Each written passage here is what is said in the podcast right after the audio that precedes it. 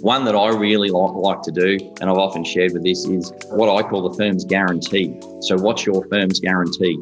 Another way to word it is what's your firm's unique selling proposition? From Wize Mentoring, I'm Brenton Ward, and this is the Wize Guys Podcast, a show dedicated to accounting and bookkeeping practice owners all around the world and their stories, challenges, and insights of building a business that runs without them. I hope you enjoy this episode. Where do we start, Jamie? We've acted fast, we've hired slow, we've acted fast, we've taken a methodical process in terms of recruiting. Take us through your approach on how important it is to, to hone in on this investment in onboarding and training from day dot of a new team member. So to recap, Brent, you really want to know like the steps. If someone's starting tomorrow after you've been through the recruiting process, what is the next 30 to 90 days look like?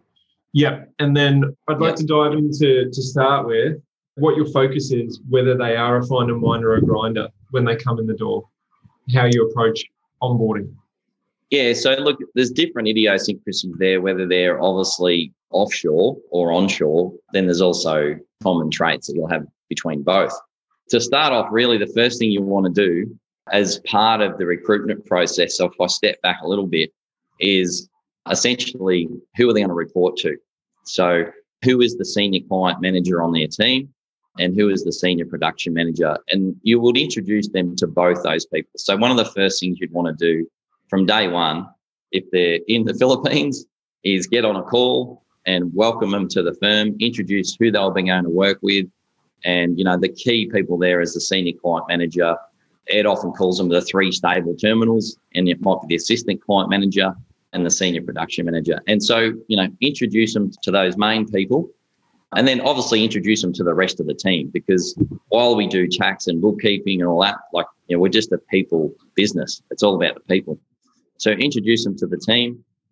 That'd be the first thing. The other thing that we do is then I really like to give them a letter from myself as the, the owner or the founder or the CEO, whatever you want to call it. And we, we do have a, like a sample letter in the Wize Vault about this. And that that letter really should set the scene around the culture of the firm. Ed has a really good example, I think, that Chan and Naylor use. We've just modified it and used that.